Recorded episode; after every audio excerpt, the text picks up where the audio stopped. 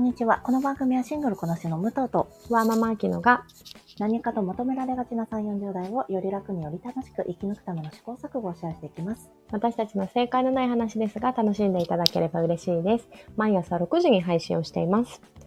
本日はセルフコーチングの回になります。えー11月の、えーテーマとしては2023年を後悔なく締めくくろうというのを掲げております。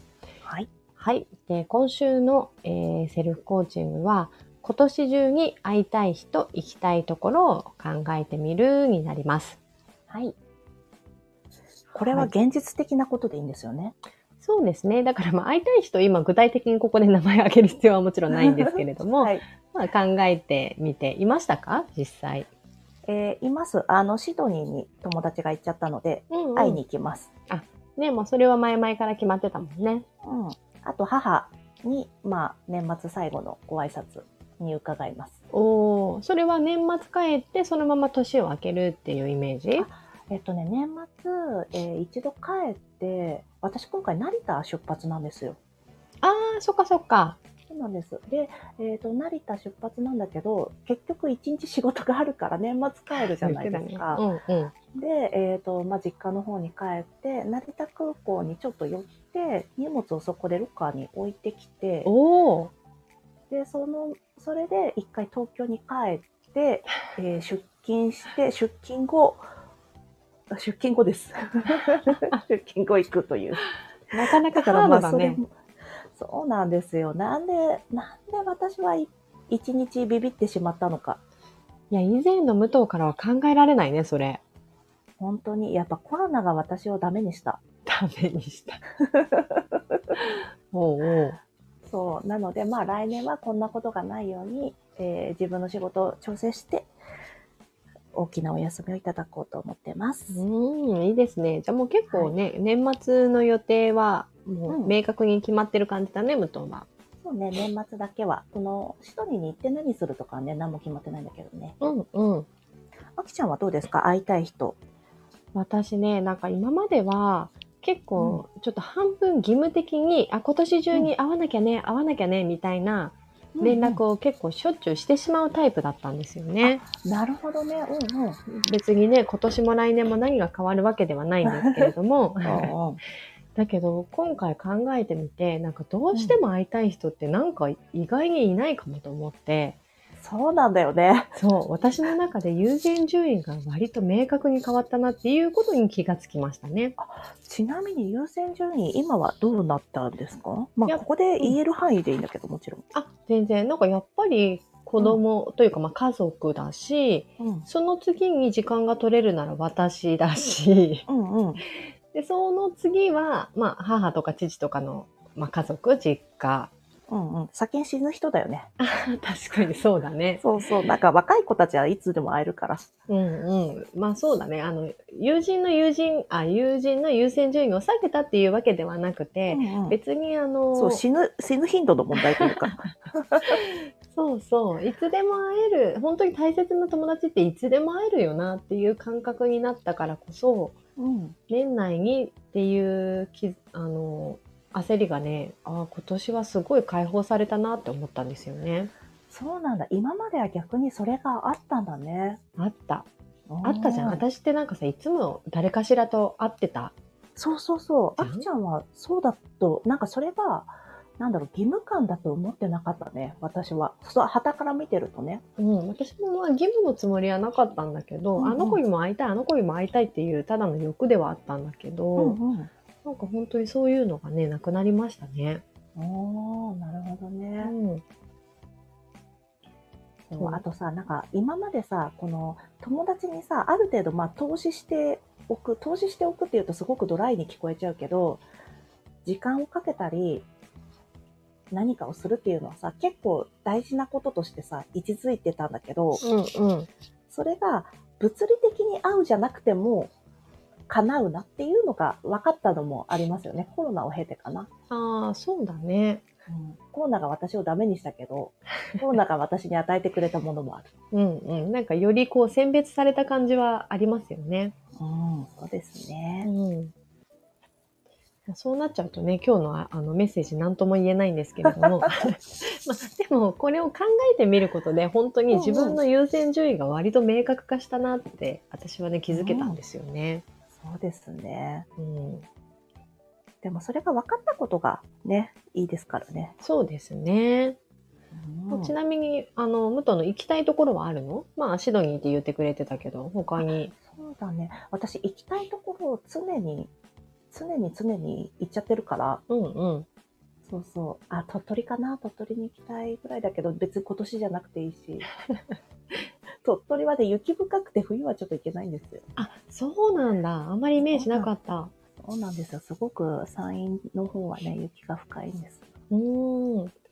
なんか私関係ないんだけど、ね、年内というか、私最近すごい広島焼きがめちゃくちゃ食べたくて。ああ、自由が丘にすごい美味しいお店あるよ。あ、なんそうかな関ん係だな。い。うん でもね、あの、ちょうど行ってしまったんだけあ、そうど、なんだ。うんうん。そう、それでね、結構、あの、満たされてましたね。ああ。あと、わかります。アンテナショップで満たされることもあります。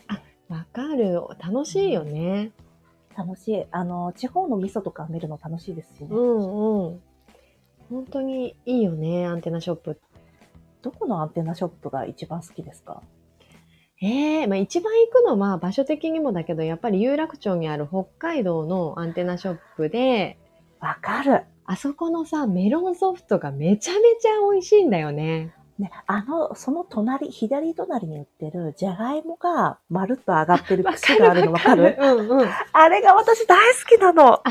あの、選んだことはないんだけど、やっぱり美味しい美味しそうい。なでんもださ、すごい重たくてさ、うんうん。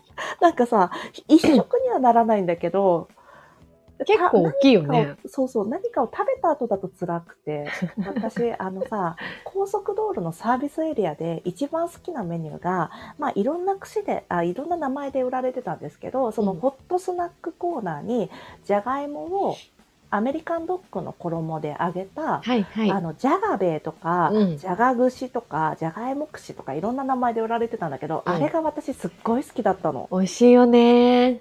今さ、どこにも見ないんだけど、あ、そうなのうん、北海道のアンテナショップに行くしかないだから。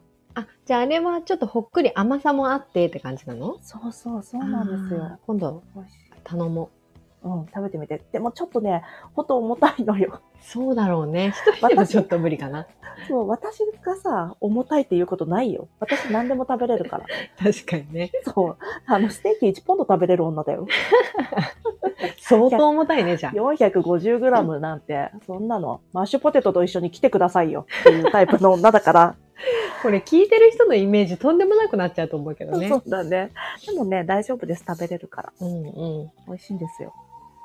ん。へえ。あ、武藤はどこが好きああ、ああ、でも北海道いいね。あとね、鹿児島間でいきなり団子を食べるのも好き。あー、そうね。そう、あれは東宝、東宝、なんだっけ、東急プラザだ。東急プラザ銀座のうんうん蓮向かいに鹿児島間が確かあるんです。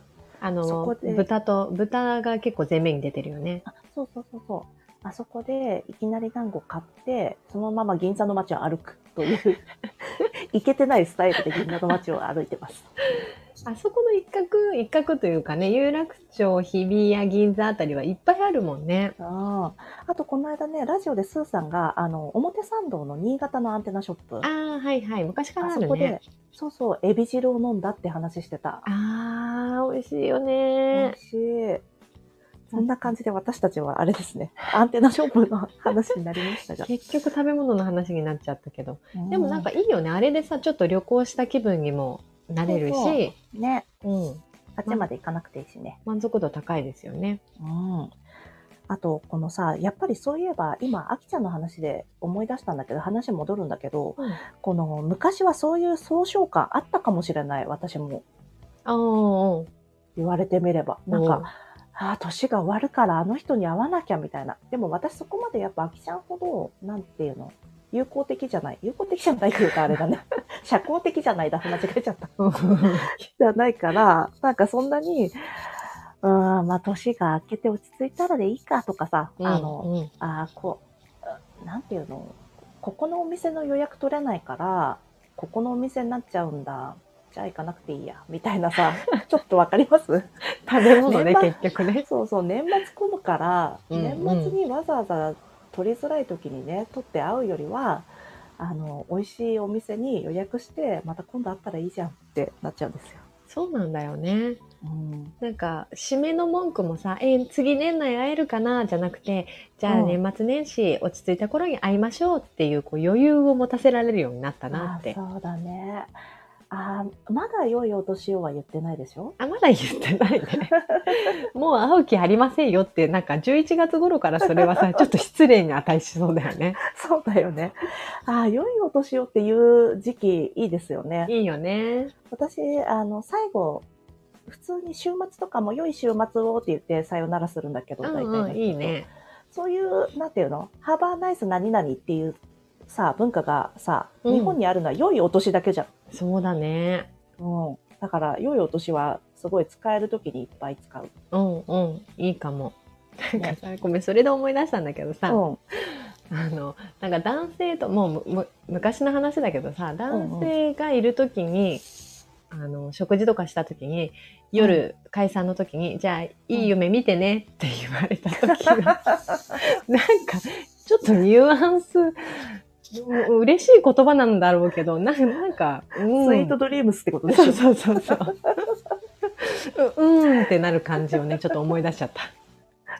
あの、多分さ、私たちの脳内にどうしてもやな柳葉慎吾さんだっ けが、慎吾ちゃんが出てきちゃうのよそね。れがいたのかなしんこちゃんがいたのかうん。それがあるんじゃないかな。それが反応しちゃったかなという感じですかね。そうですね今回の特集は。意外と、あの、出てきましたね。うん、面白かったね。はい。はい。では今日も聞いていただきありがとうございます。あきちゃんのこのコーチングの内容は、えー、リンクにあります。あきちゃんのインスタグラムや公式 LINE から発信しておりますので、よかったら覗かれてみてください。では、えー、ハッシュタグ、正解のない話、正解が漢字、その他ひらがなでつぶやいていただきましたら、私たちがいいね、コメントしに参ります。皆さんのフォローやご意見いただけますと大変励みになりますのでお待ちしております。ではまた次回。失礼い失た礼いしまたすし。ます。